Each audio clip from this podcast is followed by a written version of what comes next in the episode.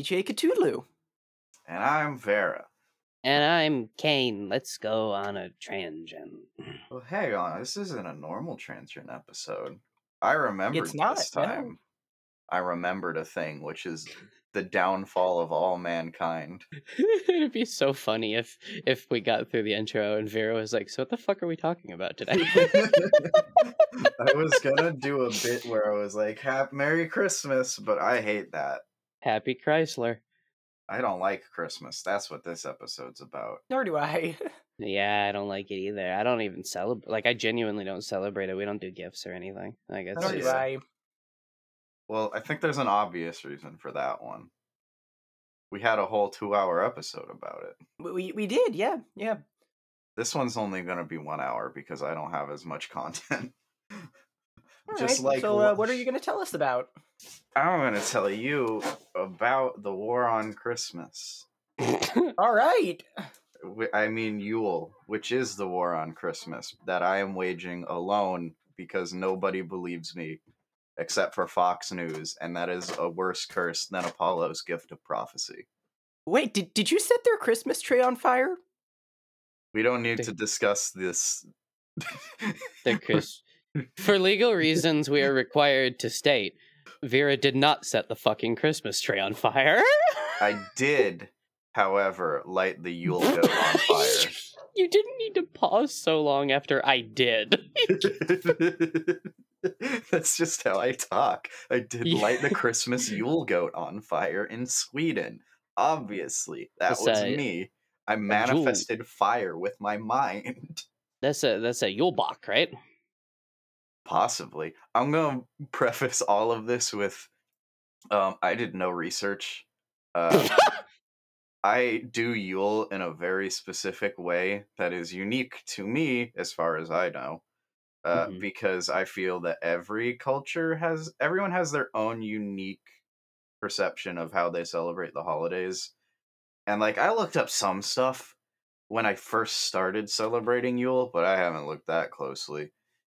Because honestly, every time I look up new stuff about Norse paganism, it's just there's like weird Nazis in it, and it's very disappointing.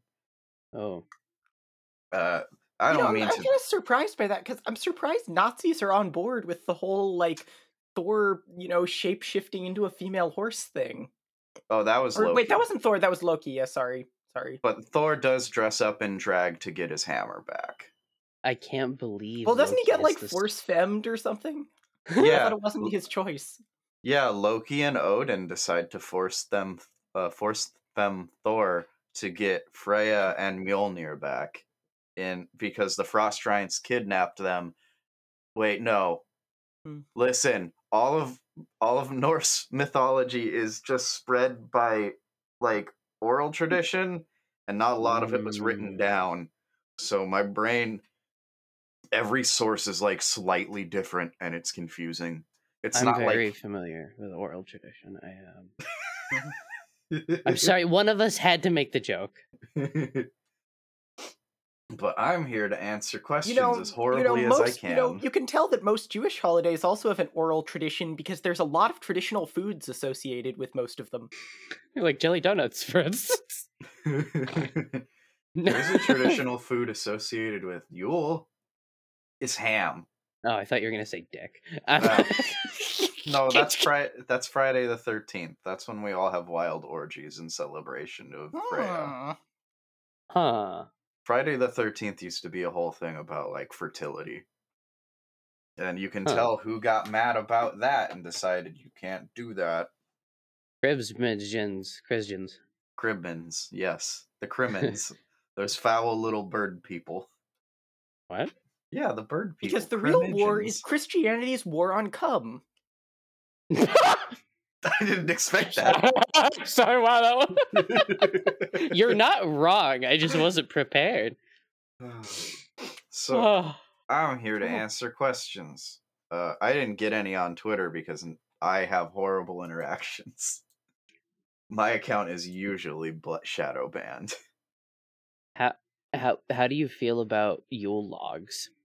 They're weird. Um, I looked up a little bit about it because I thought it was interesting that it was something that was stolen from Yule that carries over into Christmas and stuff, which is the other thing.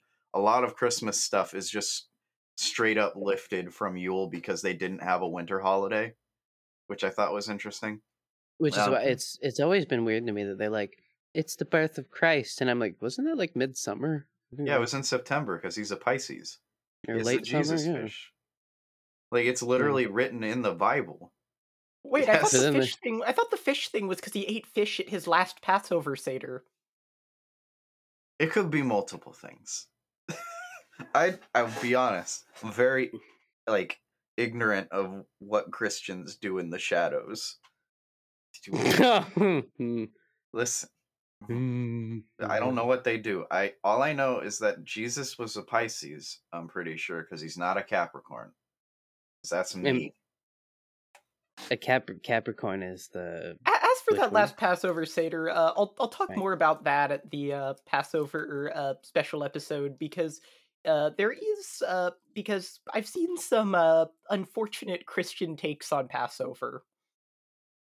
They don't know anything. All they know that's a, that's a separate issue. Sorry to sorry to sidetrack. it's okay.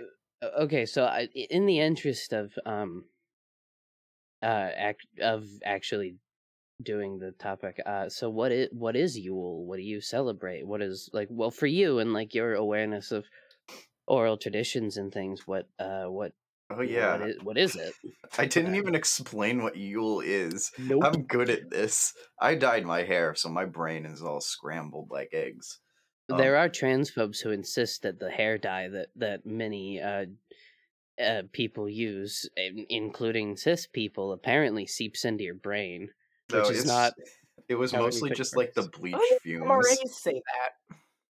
'Cause they'll be Yeah. like, oh, I- and, and it's like, no, that's not how it works. You know what Oh, does yeah, rot your brain though? Being transphobic. Bigotry. Yeah. mhm. That too. Anyway, And, I, and I know this to be true. Oh, go on. But no, Because once people start posting transphobic stuff, that becomes like the one thing that consumes their lives. and that's why we throw them onto the Yule fire. Metaphorically. Okay, so does Yule have like an origin story? Like why you do it? Um, as far as I know, I haven't been able to find it.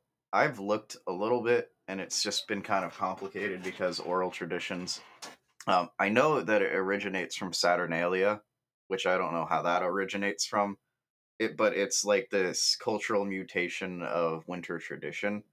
Um, it takes place traditionally from the 21st to the 1st, so the very coldest and darkest and bitterest parts of the winter into the new year. And it's basically just like you could look at really any winter holiday and look at how it's celebrated and get a pretty good idea of how Yule works because a lot of Yule traditions are not universal, but they're things that a lot of different cultural groups will do. Um, obviously, there's gift giving, there's feasts, but like the specific things are basically look at Christmas and wonder, hey, I wonder if that was originally Christian or not.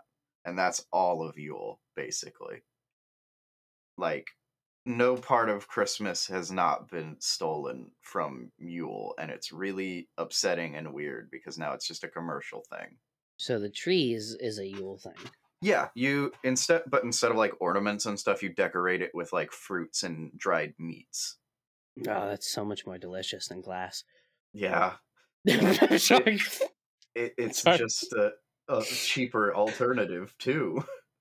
yeah, yeah. Preserved fruits and, and meats on a. If I walk into somebody's house and there's a tree of meats and fruits, I'm gonna be like, "Fuck, I'm gonna stay here. This place is cool." Well, that's the other thing. It wasn't chopped down trees either. It was decorating a still living tree. Instead of murdering a fucking tree, yeah. Yeah, because it was like, I, like Not that I'm not that I'm like gonna say it's unethical to cut down trees. I'm just saying it's not necessary. It's a chaotic holiday. Um, li- I could literally like just if you know anything about Christmas, just list it, and I can tell you whether or not it's stolen from Yule. Uh, Gingerbread um, people. Okay, that one's the liberals. No, what? No, I mean like seriously, like cookies in the shape of people. Is that? Oh like a no, that one isn't. thing? That Okay, I- definitely is. That okay, you got me there. I, I no, I, I genuinely was just like, is that? I, is it? I don't know. I want to. I, I genuinely don't think so because I don't think cookies were very common back then. Yeah, that makes sense. They probably if trust me, if Vikings knew how to make cookies, it would be there would be a lot of shrooms in those cookies. Oh, so many, I'm sure. Um, okay, the Yule Um, log. That's a Yule thing you said. Oh yeah, absolutely. That one was traditionally like a big like a full tree trunk carved and laden with runes that would burn in the central log ha- longhouse basically all winter. So this was a, a ritual thing, mm-hmm. providing like warmth and light for the community type deal, or Yeah, like the whole point of Yule was like community and getting making sure everybody gets through the winter basically. Like that That's a- worst part of the winter. it's a noble as fuck reason to to have a holiday. Yeah, I wish more people would do that. Like that's where gift giving generally comes in. It was like the equalization of resources to make sure that nobody was going hungry. Hold the fuck on! Are you telling me Yule is communist? Absolutely. Oh, cool. Vikings were communist capitalists. That, uh, how do you? So are I- they like dangists then? I have no Uh, idea. I just said words. I'm gonna don't be know what a honest. dingus is. it's a funny word. Uh, Not a dingus, a dingist, presumably D E N G or that- something. That's, it's it's an I, I'm I'm I'm being snide, but it, it's uh the ideology of uh, Deng Xiaoping, uh, the Chinese uh one of who was uh, the leader of China, and uh, uh, created a new policy by which uh, China had somewhat more uh, open markets. Oh, okay. You know what's really funny? I, I I'm just like looking stuff up as we're going to make sure I'm getting most of my information right. And every time I see a picture of Thor, Mjolnir is just like the size of a regular hammer, and it's really funny.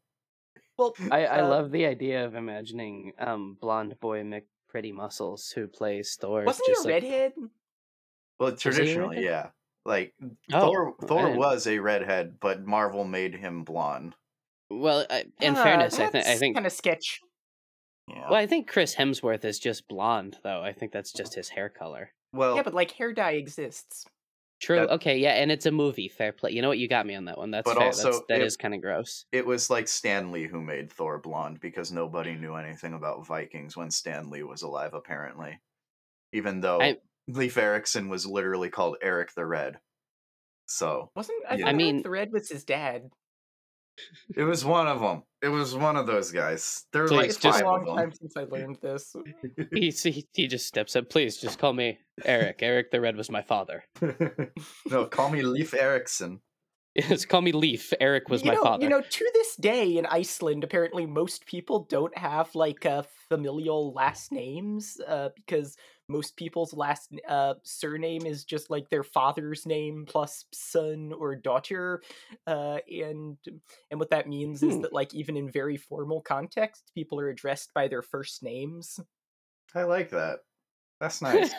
I like to imagine a lot of formal contexts where, for like to to this American sensibilities, first name would be weird. Like you, the, you step up to the altar at the wedding, and it's like, Greg, Sarah, are you ready to be wed? Something about that's weird. I like first names better. Um, the other but in- thing, in, in Iceland, it would be odd if people used their last names because, it's like, why are you calling these people what's just like their dad's name plus son or daughter? I Also, what That's- do you do if you're Icelandic and non-binary? That that's my question. child, Hmm. child of baby. baby. You engage full Hello. baby mode. I am Kane Greg's baby. You- I think you would. That's the I- worst thing. I've ever said. My dad's name is not Greg, for the record. I think you Thor would just Odin's baby. ba- baby mode. it sounds like Thor's a twink in leather pants, and Odin's like listen a different kind of daddy. yeah, I was, I was gonna say yeah. Hang on a second. oh dear.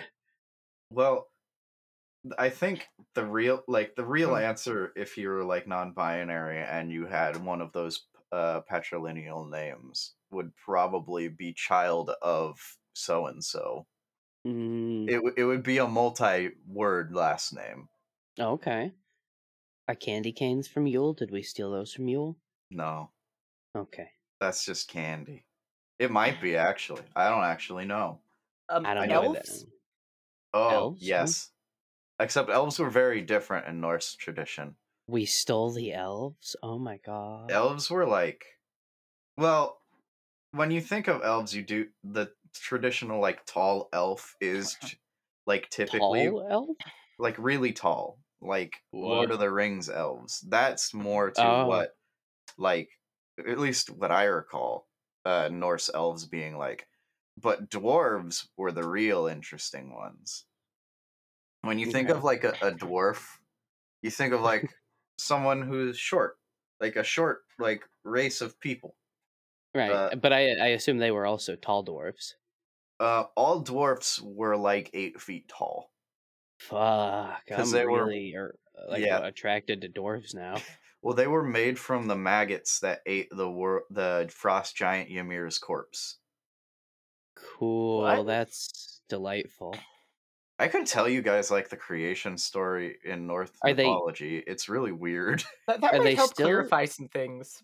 Well, are they still maggoty? Or do no, they they're just people. Okay, but they originally were maggoty. Yeah. But Okay. So In fairness, I think some of us had a maggoty phase, but we grew out of it. Oh, other hey, I don't, I don't know. I think it is it normal to have a maggoty fit? yeah, of course it is. Everyone has one. But I know I, I was mocking a certain discourse. Sorry. oh, it's okay. Yeah. The other thing about them is if they're exposed to direct sunlight, they turn to stone. Is that why they live underground? Yeah. That's I- cool. That's that's an interesting reason. I should probably tell the origin story of the Do yes, that, that, yeah. would probably help clarify a lot of things. I, I I'm only gonna know the very mispronounce a lot of words uh 'cause I do not speak Norwegian. Um, but and I'm gonna like shorten it because it's a weird story that is Yeah. confusing even to me, and there's You're a lot of gaps. you're- You're paraphrasing, like somebody explaining the plot of Primer. Yeah. so, in the beginning of existence, there were only three things.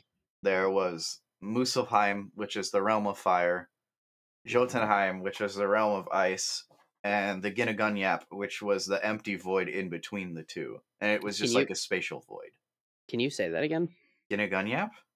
Okay, I just wanted to I don't hear the think I word again. pronounced it right, but because again, I speak only English and I'm bad at that. I, it's okay. I just wanted to make sure I heard it because it's It's a quite weird word. Yeah. So it sounds like an Unggoy's name. it really does.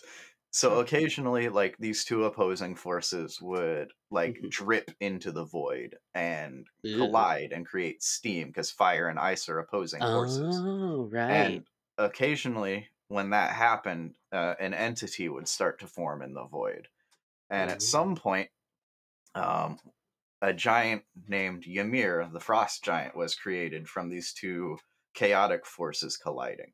Um, Ymir was completely alone in this big, vast, empty expanse of nothing until I don't know how.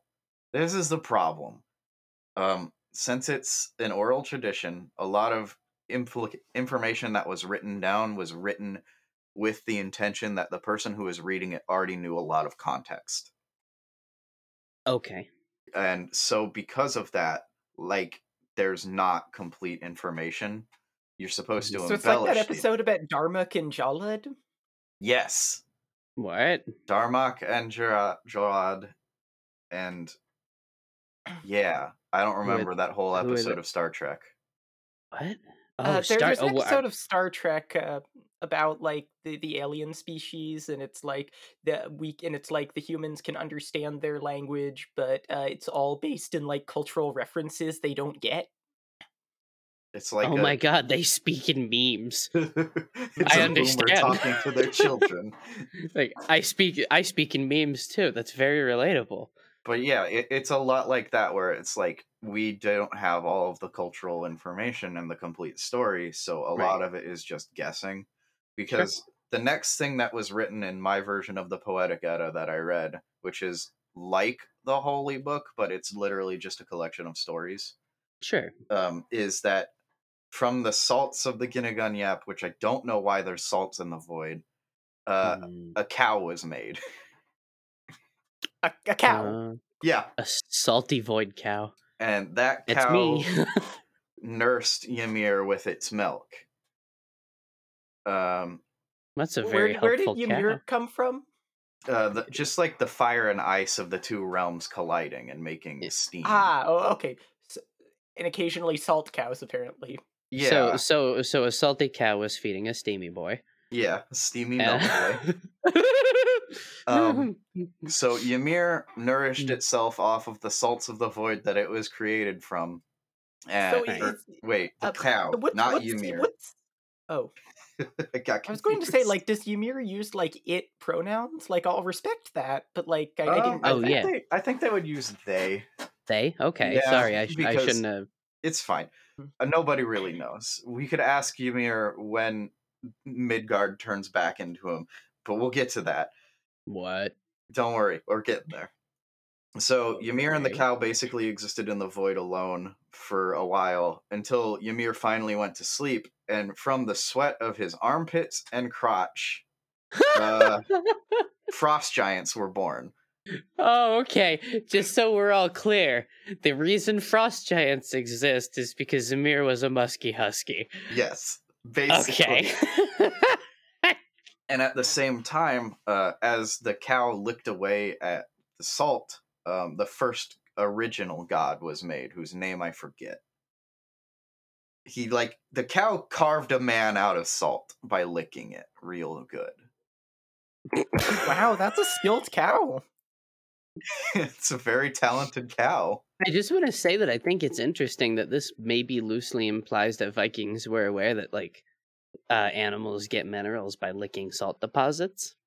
Well, I think that- they that- must have known because That like seems that's interesting. Uh, understandable because, like, if you want to raise livestock, you gotta like know that and Yeah. let them have access to salt.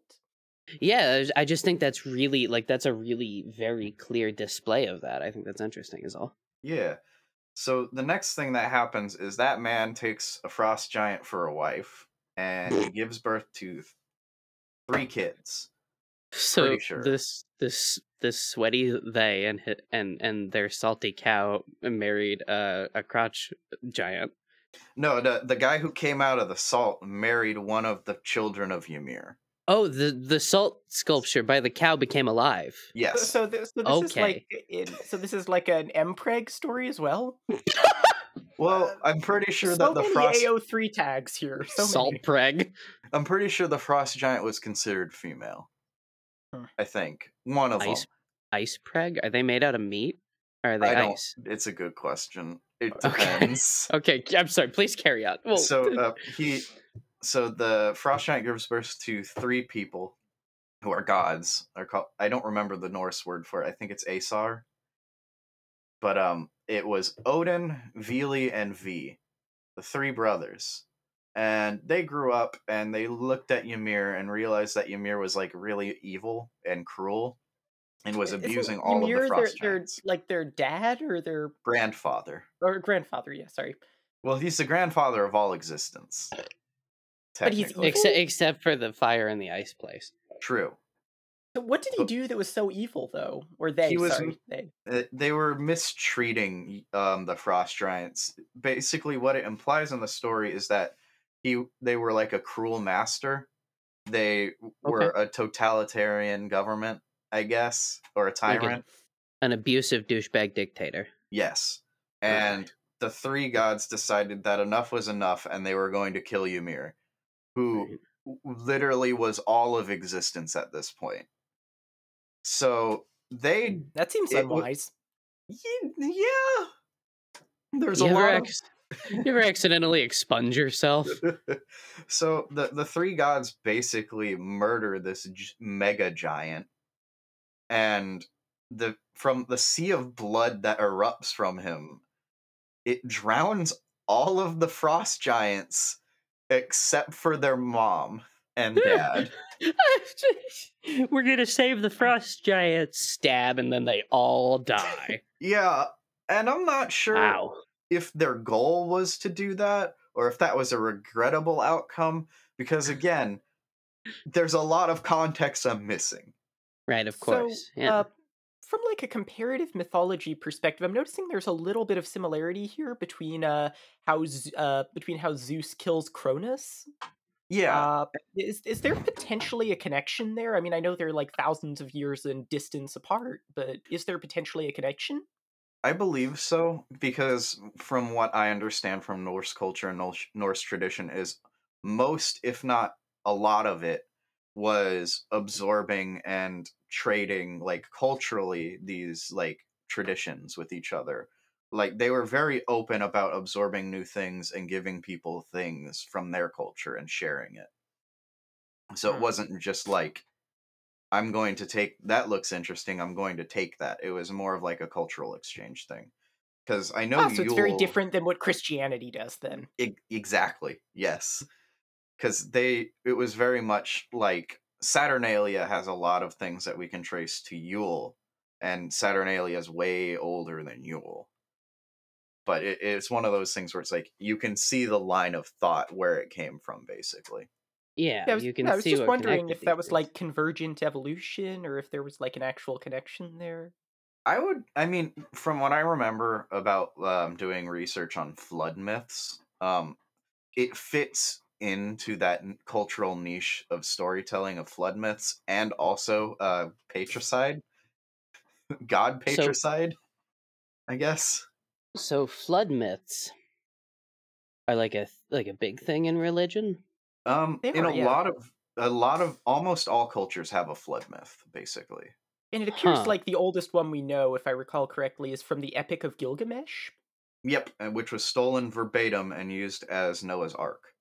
Wait, so If I why? recall correctly, uh, the, Hmm. the one of the theories about why there are so many flood myths has something to do with like flooding at the len- at the end of the last ice age and like uh, cultural memories of that Oh, that could that down. could make sense. Yeah, I I'm sorry. uh, Wow, this is really like like I know you're the anthropologist here, but I, I just remember hearing somewhere that like there might, and again this is speculative, be some sort of connection between like flooding at the end of the last ice age and like people remember that and tell stories about it, and it gets kind of mythologized. Yeah, basically, it's it's this like shared cultural memory, uh, and we talked about this a little bit when we were talking about like vampires and stuff, where it's like there's something you don't really forget a big event like that, and you keep telling that story over and over again uh, to make it So that fit is for your setting. so that is where it comes from. We're not sure about the origin yet. Um, because as far as like the Epic of Gilgamesh story goes, that's very particular to how the Tigris and Euphrates would flood every couple of Hey, years. real quick, um, I want to say to to you both my apologies. Due to life things, I've got to go. But right, thank you for what you've told us. all right. Okay, Uh, be safe, bye, Kane. Kane. Where were we? We were talking about flood myths. We were, yeah. Um, so beyond, uh, so getting back to, so uh, getting back to uh the creation story. So then, uh, so what happens after they kill uh Umir?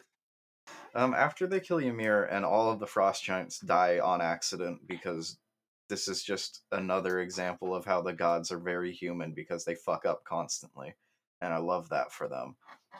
Um, they decide that living in a void sucks, actually. So they go about carving up the corpse of Ymir into reality, basically.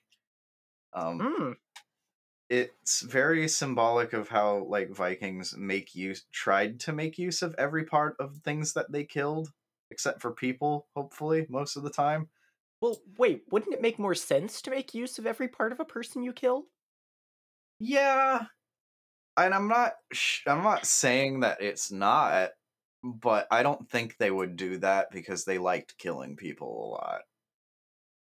They yeah, fought but if you're going to like killing people, wouldn't it make sense to like use the, the parts of your body that you can? True. But they wouldn't have very many trading partners if you showed up in a suit made of Greg. So, so what you mean is they realized that being the uh, Reavers was not the best uh, survival strategy. Yeah, they didn't want people. They didn't want like the Firefly to come down or Serenity. What was the name of the ship? It was the Firefly. Well, No. the ship was called the Firefly, yes. Or no, it wasn't. yeah. It was called the Serenity. The class was the Firefly. Wow, I haven't seen that movie. In, So, sorry, it's it's been it's been a long time. I got confused for a sec. Sorry. Me too. I did. Um, but like they probably at some point maybe somebody thought about it, but I'm pretty sure they were mostly like, "No, that's kind of weird. We we shouldn't do that. They're not animals. They're people." But um, they didn't give that same courtesy to the giant they just murdered, uh, because they chopped him up and made all parts of his body into Midgard, which is the world we live in. So like his flesh became the soil, his blood became the water. Um his I can't remember which it was. It was either the inside of his skull holds in the ceiling or his eyebrows. No, his eyebrows were the horizon because they thought the earth was flat. Wait, what what did they do with his dick? That's a good question. And I actually or what really... gen- or what, what genitals does Ymir have actually? Well, I don't think he they had any. So, so they so, so they had no genitals. I don't think they did because like the other frost giants just sort of formed out of their sweat. And like some of it came from the crotch, but So so they don't fuck. I mean one of them did cuz they made Odin and Hmm. Vili and Vé. These are the real questions. I need to ask my gods a couple questions. I- Is is that how uh, you get like answers on these things? Well, they don't give me very direct or good answers most of the time because they're sick of my shit. Because I use rune stones for divination. And that's basically like directly bothering a god and be like, hey, I need advice. And sometimes they're very stubborn and like, what the fuck are you asking me advice for? It's funny. I love my gods. But um that's basically all of creation. Um at a random point during them making the world, Yggdrasil was born, and it isn't elaborated, but it was connected to nine or eight other worlds, making nine total, and all of those other worlds already had people in it, including gods, and it's confusing. It's not well detailed like how um, the death of Kronos is, where it lists all of the gods that Kronos ate. It's just suddenly like and then the gods were there! And i'm like okay but ha- where did they come from who did that? Who, who fucked? Who there were like three people left. What happened? But considering how often like they're shapeshifters and gender changing in norse mythology odin could have got down and nasty with his brothers. Who knows? Yeah, I've noticed there's a lot of these like uh, a lot of these like god origin stories in mythology have like a lot of incest, yeah and it's which I guess kind of situationally makes a little bit of sense given that in a lot of the stories those are like the only people around or siblings. yeah and like uh, like how uh like if I recall correctly in the Greek one uh that like Zeus marries his sister. And that's very Greek. It's very Greek mythology. But I I don't know. Like again, I there was a really good graphic I remember seeing that was like uh the Norse god family tree. And one of the gods because we don't have any context for his existence has the description of simultaneously being born by eight different mothers. Wow. and it's like good for you but i'm jealous that i wasn't involved it there's so little I, I totally I, okay so i totally am picturing this as that like some of those mothers were uh, cis and some were trans and they just had like a giant orgy uh, where they like spit roasted each other and eventually this guy came around somehow. And nobody can argue that it wasn't that way because nobody knows. Well uh, is wait so that's like a valid interpretation? Could be. Literally like Heimdall. It's Heimdall, which is weird because Heimdall is such an important figure because he controls the giant rainbow bridge that connects all the worlds. Heimdall just exists from one, two, three, four, five, six, seven, eight different women, and nobody knows how.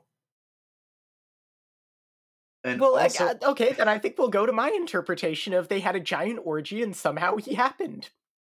Also apparently Odin had another brother, but I don't remember. or that his or that all eight of the women were uh, or that all eight of the women uh, were trans and they all had sex with like the same uh, other person and so no one can figure out whose sperm it was yeah, that that tracks. I have a really good um graphic that an artist did a while ago that I want to link of to of the of the Norse gods spit roasting each other of the results of it. Oh it's the family tree. oh I, I Um, thought you meant it was like an image of like an orgy of the deities I wish that'd be cool, but it's just like because so there's d- n- mhm. does Norse mythology have the same thing with like people being born out of like each other's heads or like being sewn up inside each other's thighs to gestate? Well, like in Greek mythology, I'm thinking like Athena was born out of Zeus's head, or Dionysus was, uh, you know, sewn up in Zeus's leg. I don't think they have anything that specific, but they do just have people coming into existence. But if we want to talk about like weird births, there's literally just Loki who gets down and nasty for anything apparently. Well, isn't isn't he the one who turned into a horse and then like had a had like an eight legged horse baby? Yeah, literally on the family tree of the giants there's Loki and next to him is literally a horse. this is a great god. Do you worship a horse? Uh, only uh, not that secular. Only uh, sometimes do I worship a horse. But like Loki had a lot of monster children, and only sometimes did he birth them. Uh, he had Sleipnir, which was the eight-legged horse, where he was the mare who got impregnated by a horse. But I think him and his wife, whose name I cannot pronounce. Wait, that's an affair. I'm so confused. The more So I does- look at, yeah, So- does Norse mythology have like a thing where like gods fuck mortals and then have like demigods and stuff? Or like is that a thing? I don't really think so. You don't really hear them interacting, at least in the Poetic Edda, you don't really see them interacting with people. You just see them And- sort and of doing their own thing. Is there like a cultural reason for that? Like did like the Norse were like, well, it sucks here. The gods must not be helping us out or something? It was more like the because that all of the gods had their own realms and stuff. Like the gods live in Valhalla, which is one of the realms that people go to eventually. Is that the one Um, where they just like fight each other to the death and then come back to life and then fight and, and feast and fight again? Basically, yeah, like if you've ever played Skyrim, it's just that. It's like playing Skyrim on repeat, but good. That's what the afterlife holds for me. Um but most of the stories I feel like take place before like men are really established in the world. Or they're in it and they're just sort of like the same p- thing as gods but weaker. I don't it's confusing. Every eh, that's Norse mythology. It's confusing. God, I'm just like looking at it, and it's very. mm, They're t- just trying to figure out the gods' family history. Must have been confusing as hell, because so many of them don't have parents and just exist. Also, the guy's name was Buri, who gave birth to all Odin and stuff, which is a good name. Um, so this is more of like a general Norse mythology question because we've gotten kind of sidetracked here. But so, what's the story with like? uh, So, isn't there something in there that says like the end of the world uh, has already begun, and therefore, like, uh, um, what's the story with that? So Ragnarok is the end of the world, and basically the way it works is it is supposedly triggered by um, Fenrir, the giant wolf that is also Loki's son, uh, because Loki is half frost giant and is destined to cause the end of the world. But when uh, Fenrir ba- breaks free of its bonds, which are made of impossibilities, uh, like the sound of a cat's footstep, the spit of a bird, the roots Wait, of a mountain. what? Yeah, How do you make chains out of out of bird feet and out of the spit of birds and cat sounds? How do you do that? dwarves. Okay. Um, That, that's literally the explanation. Um, originally, after Fenrir was born, it started terrorizing the world basically, and we couldn't. Nobody could figure out like a way to contain them. Um, so they started trying to test its strength and bind it with metal and iron and other sorts of magical metals. And when all of that failed, uh, they went to the dwarves because the dwarves make impossible dwarven magic, like um, Thor's hammer and stuff, and Odin's spear. And they said, We need something that can't break. So, what they did was they found all of these contradictions and impossibilities and crafted it into a ribbon. Um, I don't remember the name of the ribbon because it's Norse and very difficult to pronounce but they tested they're like hey we're gonna play a fun little game. We're gonna tie you up in this ribbon. And like uh fenrir realized that there was something off so they said oh i'll do it if you put if somebody puts their hand in my mouth. Because you know wolves love it when you have their hand in their mouth and once Fenrir realized that they weren't getting out, they bit off the hand of the god who had its hand in its mouth. But when Fenrir breaks free, we'll see it in the Aurora Borealis, which we've already seen apparently, uh, which signifies the end of the world. Uh, which Wait, is so a the big aurora borealis being a thing signifies that the world's ending. no seeing a wolf in the Aurora Borealis. And like a- so, a, uh, did have people seen that? Um, a, pe- a few people have said they have. Other people have said they've seen a dragon, which is a slightly different sign, I believe. So, like, how much time do we have left then, according to this? As long as the gods are still fighting. like, it's up to interpretation. Uh, my main the main thing about Ragnarok is it's not seen as a bad thing. Um, the So reality, it's like, it- it- so it's like how in uh, Hinduism, it's like how destruction is viewed as part of a cycle. Yeah. Like there's two sides to reality in the Norse view, which is chaos and order. And you can't have order without chaos, and you can't have chaos without order. And we've been living in the reality ruled by order for so long that eventually chaos is going to overtake it and go back. I feel like there's already quite a bit of chaos here. Fair, but not quite the chaos that they envisioned. Oh dear. So So, uh, so like when lot- Fenrir breaks free, that then what happens? Like, like, d- like, uh, do they go and destroy stuff? um it's the start of a lot of bad things. Fenrir breaks free and will eventually eat Odin. Um Hmm, that sounds bad. That's pretty bad because Odin is the all father. He created all things with his brother, with his brothers. Um once that happens, it's just gonna be an endless war. Um And what's there's the role of humans in this war, or do humans have a role? They kind of do. Like it depends. The way that it's been interpreted by me is probably different than a lot of people. Or probably not correct either. But from there's like three big things that happen. Fenrir breaks free and eats Odin. Thor gets eaten by the world serpent, fi- dying and fighting it. Um, and then the undead, which are called Draugr, will rise from the graves and take arms against the living and the gods. So the the whole importance of like a warrior's funeral or a Viking funeral where the body is burned specifically out of the fear that they would come back they would take up arms against their families afterwards. So, so when's the part with like the the Naglfar, um, the Naglfar. the boat made out of nails? I actually don't know that. That's crazy. What is that?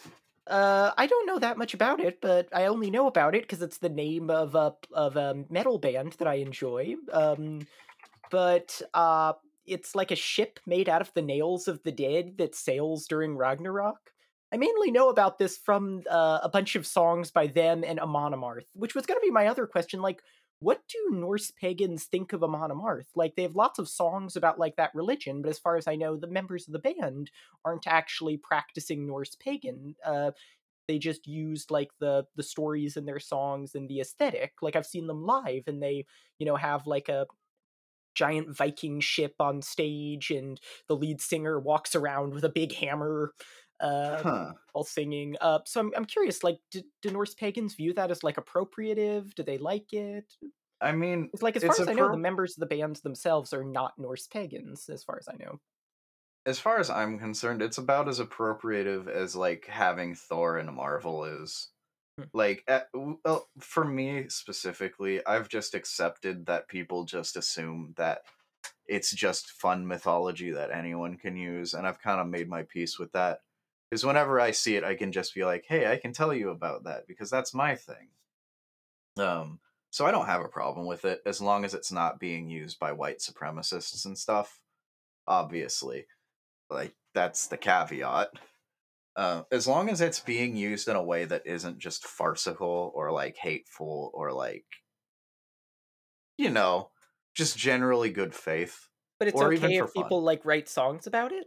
Yeah. Also, now that I'm reading about uh, the Nar- the Naglfar, um, it says it's the nail ship, but it's made of fingernails and toenails of the dead. Yeah. I didn't know that. I thought it was just made of like coffin nails or something. That's Oh. cool. Oh, I yeah, it's yeah, it's made out of the fingernails and toenails of the dead. Which, to be honest, I don't really understand because it seems like probably the worst possible material to make a boat out of. Yeah, like, but think I about mean, what happens to your fingernails when they get wet. I mean, yeah, yeah. I don't know, but it supposedly ferries all of the dead and the monsters to uh, Valhalla to wage war with the gods. As far so that fits into the line a little bit. I guess the dead just collect toenails forever and then make a boat, and they're like, "All right, we're going." They might make it out of trash now, though. Probably be easier. But um, the final thing that happens at the end of Ragnarok is obviously everybody's dying and fighting, but um, Yggdrasil, the World Tree, will uh, finally die and crumble, separating all the worlds forever. Uh, because the Nidhogg, which is another giant snake that gnaws at the roots of the tree of life, will finally cut through it and topple the entire thing. And so, then we so then just what happens? it everything basically goes back to chaos and that beginning void of emptiness. And then is that like the end, or is there like a new beginning that happens? Or Nobody really thought that far ahead, I'll be honest. It they the whole thing about Norse life was enjoying life and living it and celebrating it because when Ragnarok comes, it's the biggest fight of your life and you need to be ready for it. And you're going to but be if fi- if you're gonna lose anyway, why, why be ready for it? I don't know. Uh, like, I'll be honest. My whole like interest and appeal in Norse mythology and practicing being a pagan was this idea of my struggles and my conflicts in life were not just for nothing. They were this thing that. Hmm, let me give me a second. I need to take a sip of coffee and think how to formu- formulate my words properly. Okay. My whole like connection with it is basically like the idea that all of the reasons i have been suffering and like going through hardships and having to fight aren't for no reason at all. They're not because they want me to fe- like test myself or prove that i'm worthy or anything. Because that would be fucked up and nobody wants to suffer for no reason but the idea that because I've gone through all of these difficult things in my life, I'm going to be rewarded for not giving up. That's why I'm in it. And that's like the whole like thought process of being a Viking. Not just the fighting or the drinking or all of that stuff, but the idea that the suffering isn't for. Mm, I'm bad at words. I don't know if anything I've said made any sense. Yeah, that that makes sense. It seems like a fairly common thing in religions for people to, you know, uh, want to view that like the things they've suffered for are for something. Yeah, and like it probably doesn't make. I haven't made the best sense out of everything because I'll be honest, my brain's a little fried because I'm just excited. I dyed my hair and it's all green and stuff, and I didn't get much sleep. And it's almost Yule. Yule's in two days. Three Is days. is green like a color associated with Yule? No, I just like it. I mean, it technically is because of the pine trees. Because I remember I made that Yule pagan flag or that pagan lesbian flag for Yule, like a while ago when you made the Hanukkah lesbian flag. The Hanukkah uh, lesbian flag was interesting because I didn't actually use the traditional Hanukkah colors for it, which are blue and white, uh, Mm. because I felt like that wasn't enough colors really, because white would be hard to do a gradient with. So I used like orangish yellow, uh, which uh, to make the gradient, which was because of the flames of the candles. Yeah, We had and blue on the bottom and then had like the orange on top for candle flames. Yeah, and like I tried to do something similar, but like I looked up Yule colors, and they were all very like oddly specific things, like the green for trees, the red for meat, the yellow for gold, and I was like, this doesn't sound right. And that's like not to be that person, but that's the whole thing.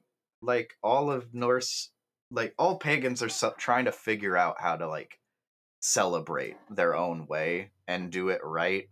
And we constantly fight and argue about who's doing it right when we really should just be celebrating our differences and tr- our similarities instead of fighting all the time.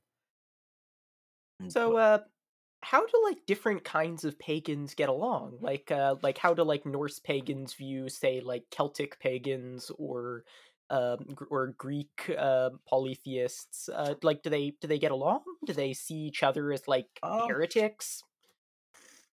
I wouldn't say any of us, like any good pagan, wouldn't view someone who's different as a heretic because the word pagan itself is a term that was applied to us from Christians, obviously, for being different. And like, you mean we- like a non-Abrahamic religion? yeah, like a pagan is basically literally anybody who doesn't worship Christ.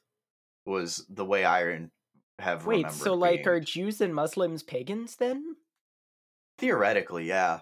Like it, it's just it's a word that like priests and monks would have used to describe people who are different from them. Like if it was a bigger recognized religion like muslims or uh or the judaism they probably would have called them that. But for like smaller practices not to say that being a norse pagan is small but they would have called them pagans for having po- any any polytheistic religion basically So like, how many Norse pagans are there today? honestly i don't really know. Um i could probably look it up but like it's something that i you don't encounter very often because obviously there's a lot of um issue with it. Uh not to say that being a norse pagan is bad because i am one but a you mean lot like of this, like the sense that we live in like a world that's kind of unfriendly to minority religions? less that and more a lot and this is going to get real sad um a lot of our culture and symbols and practices have been co-opted and stolen by white supremacists Yeah. and nazis Yeah, because I was gonna say, like, didn't the original Nazis like have this whole thing about like, uh, you know, the Norse being like the highest Aryans or something, and using like Yeah. their runes and stuff? yeah like there's a lot of symbols and runes that i refuse to touch or look at or draw simply because I don't want to be interpreted that way by an outsider or by an insider who knows what those runes represent from like an outside perspective. Like um like last week when we were getting a christmas tree for my family we were driving down to like lowes or something and like i saw a truck that had a bunch of norse symbols on it and i was like you'd think seeing that would be like oh cool awesome there's someone like me instead it was just like this bolt of fear. I'm like oh no. There's like a 98% chance that that guy's like either a klansman or a nazi.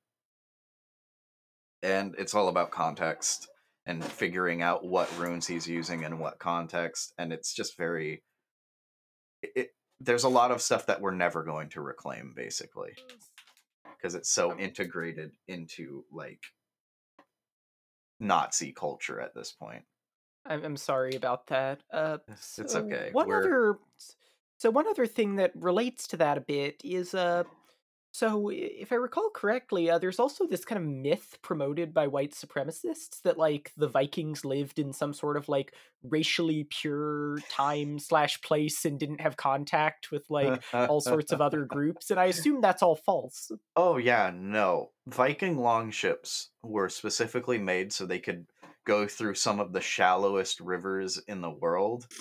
And you can find Vikings interacting in the Middle East with people. These were people who like like I said earlier, they would t- like exchange cultural things with other groups. These people were very aware of everybody else around them, and a lot of times were very intimate with other people. Like, well, isn't there like the fact that like most of like the British Isles they like repeatedly like interbred with and conquered repeatedly? Yeah, like they would. There's the whole thing where like people are like, "Oh, the Vikings raped and pillaged their way through Europe," and like, there's probably a few who did that, but most of the things that they did were trade. Hmm. Like Vikings were merchants most of the time. go as like, like as far as like Central Asia? Yeah, and all the way I to North America. Like if I recall correctly, isn't there like evidence of Vikings in like Uzbekistan? Yep. Like they've gone really far out just for trade deals. As for the the North American aspect, so I'm aware that like some did make it, but like do we know why they why they like didn't establish like permanent settlement there? Like why it it didn't do that? So like by the time that they had made it to North America, it was they were basically business people. Like they were looking for trade deals. And when you go all the way to North America for a trade deal for a, interacting with Native Americans who don't really have the same culture of like and concept of money as the Vikings did, it was just sort of like, oh, this isn't going to be profitable. So they so it wasn't like that they you know fought and died. Uh, No, it's just that- that they realized it wasn't worth their time to trade. Yeah, like they had interesting stuff for sure. Like there were different animals and different meats and foods, but it was more like we kind of have similar things everywhere else. And going halfway across the world for a trade deal for people who don't have gold or like unique things to them was like, no, it's probably not worth it. Let's just go back and then they just kind of disappeared. Like they're from the sites I've seen in North America, it doesn't look like there was conflict. For at least I could be wrong. I could be very wrong. And like if that happens, correct me. Anybody.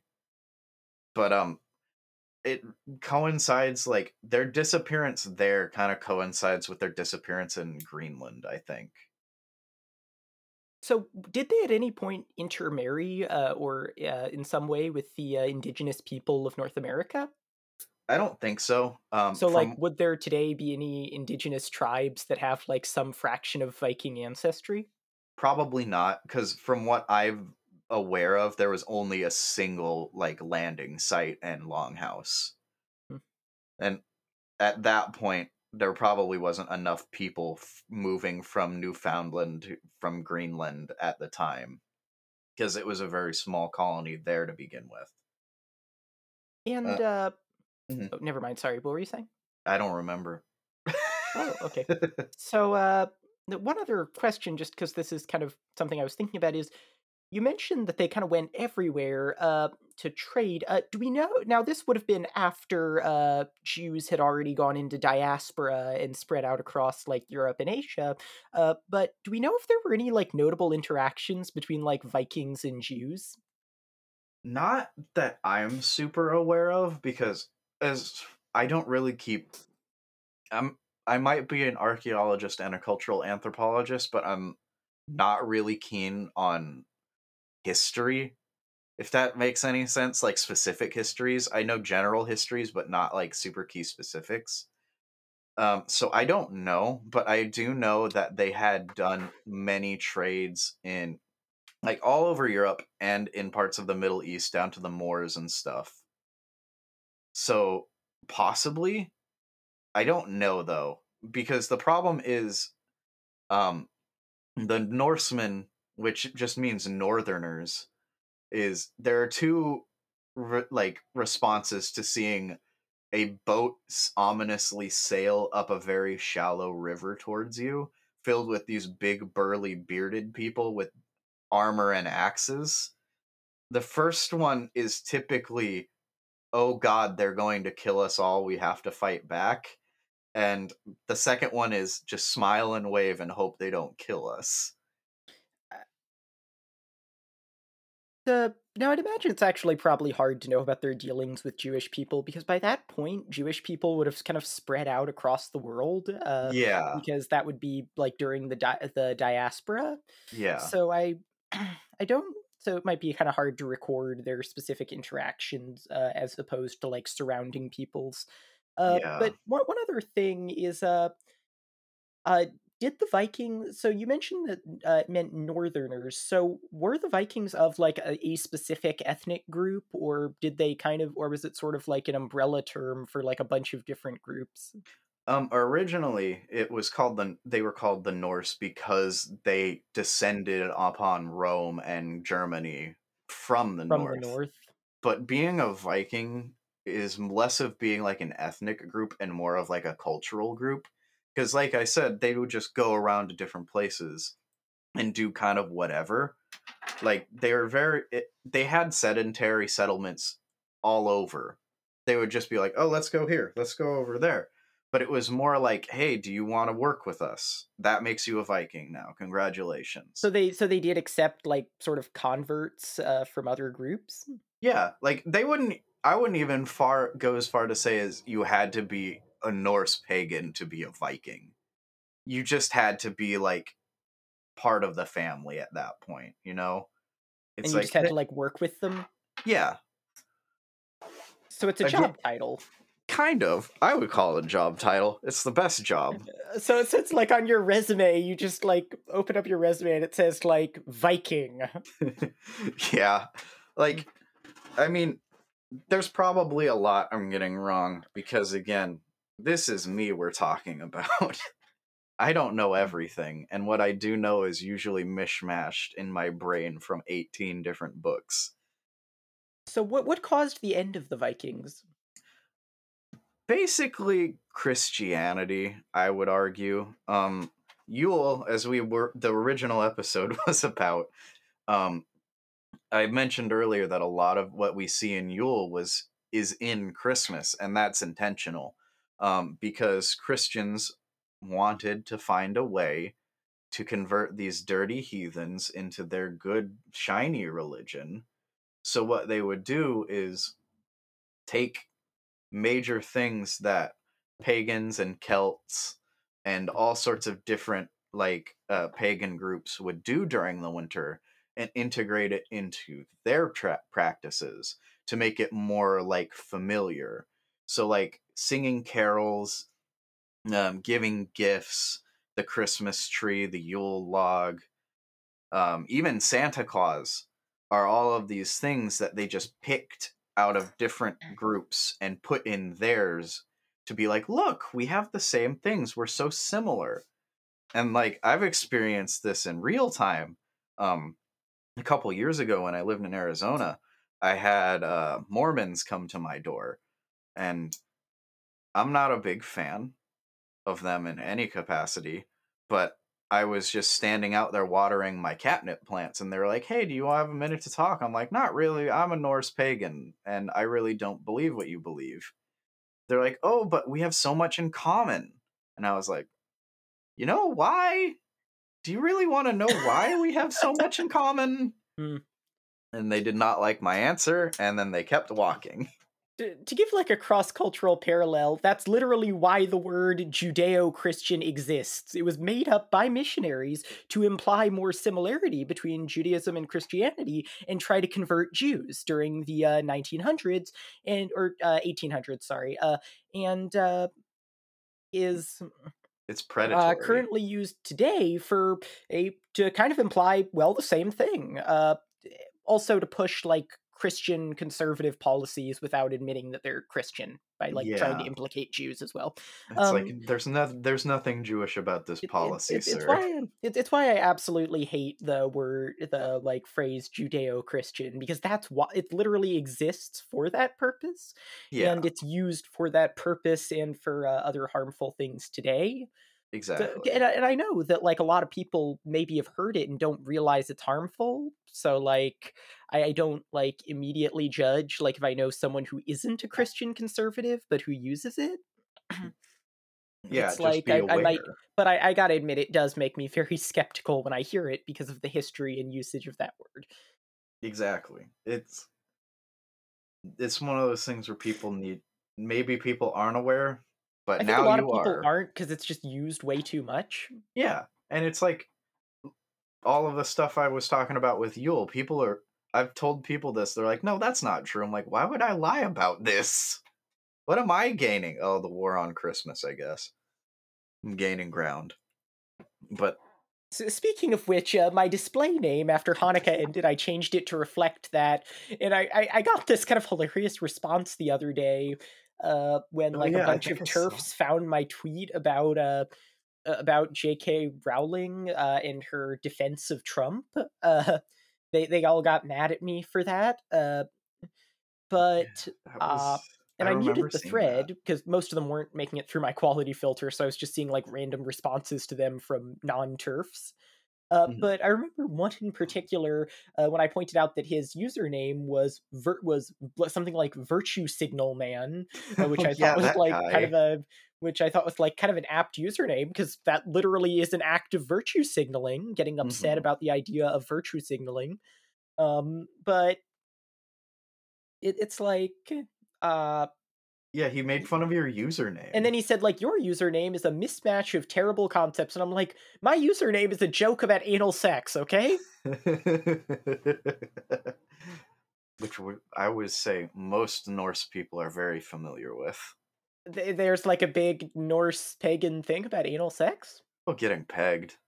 that that's a norse pagan thing oh i i get it yeah, it's literally my whole religion, pagan. this, this seems like a good religion I, i'm gonna be honest here well, you, I'm not going to convert you or anything, but you are welcome to enjoy some well of my if you have any uh, events around that um Friday Which the 13th. reminds me earlier, uh, I forgot to say this, but I think I have to say it before we end the episode. Uh, Barrett, can I taste your Yule log? I, I didn't get a chance to say this earlier, but it was like uh, something I was thinking about the whole time. yeah, absolutely. Mm. Although it's usually made of wood. Oh, I forgot to mention. I don't remember if I mentioned it earlier, but I probably did. The goat. The goat is on fire. Oh, uh, what goat? There in Scandinavian countries, there's this tradition called uh, Julbock, which is a giant Yule goat made of straw. Sweden has one every single year, and for the last five years, or previously, it's been burned down every single time, uh, except for the last five years where it hasn't been burned. But tonight was a magic. Last night was a magical night because the goat caught on fire finally, and everything is right in the world again. Wait, so does this mean the pandemic's gonna end? Well, think of it this way. Five years ago, when it first was not burned, that was when Trump was in office. Hmm. Nature then- is healing. Nature is healing. The goat is on fire and it burned to the ground, and I'm happy about it. They even have a Twitter for the Gävlebocken. Uh, oh, they haven't reported on it yet, but I saw. I know it's on fire. I know it burned. I'm excited. That means everything good is going to happen because Hmm, we uh, sacrificed well, the that- giant Well, that's goat. good. Um, uh, so, uh, yeah. So, for anyone who didn't get the joke in my username, uh, before I changed it, I made some tweet noticing how the phrase "rear admiral" is like a real a real title, but I keep thinking of it as like being a thing about butt sex. So, That's um, exactly what it is. So it's like I so of course because I wanted to say something about the war on Christmas, I said like I'm the rear admiral in the war on Christmas. the war on uh, Christmas is real. the war on Christmas is real, and uh, well, Mothman well, sucked my dick behind Denny's. it's with pagan. Yes, lots of pagan. Hmm. We should probably end the episode because I don't remember how long the other half was. Uh, we, we yeah, we, we can wrap things up. Uh, anyway, it was great to talk to you. Sorry, Kane couldn't make it the full time. Uh, yeah, it's okay. and uh, tune in again next time for more transients. Don't forget to water your nose.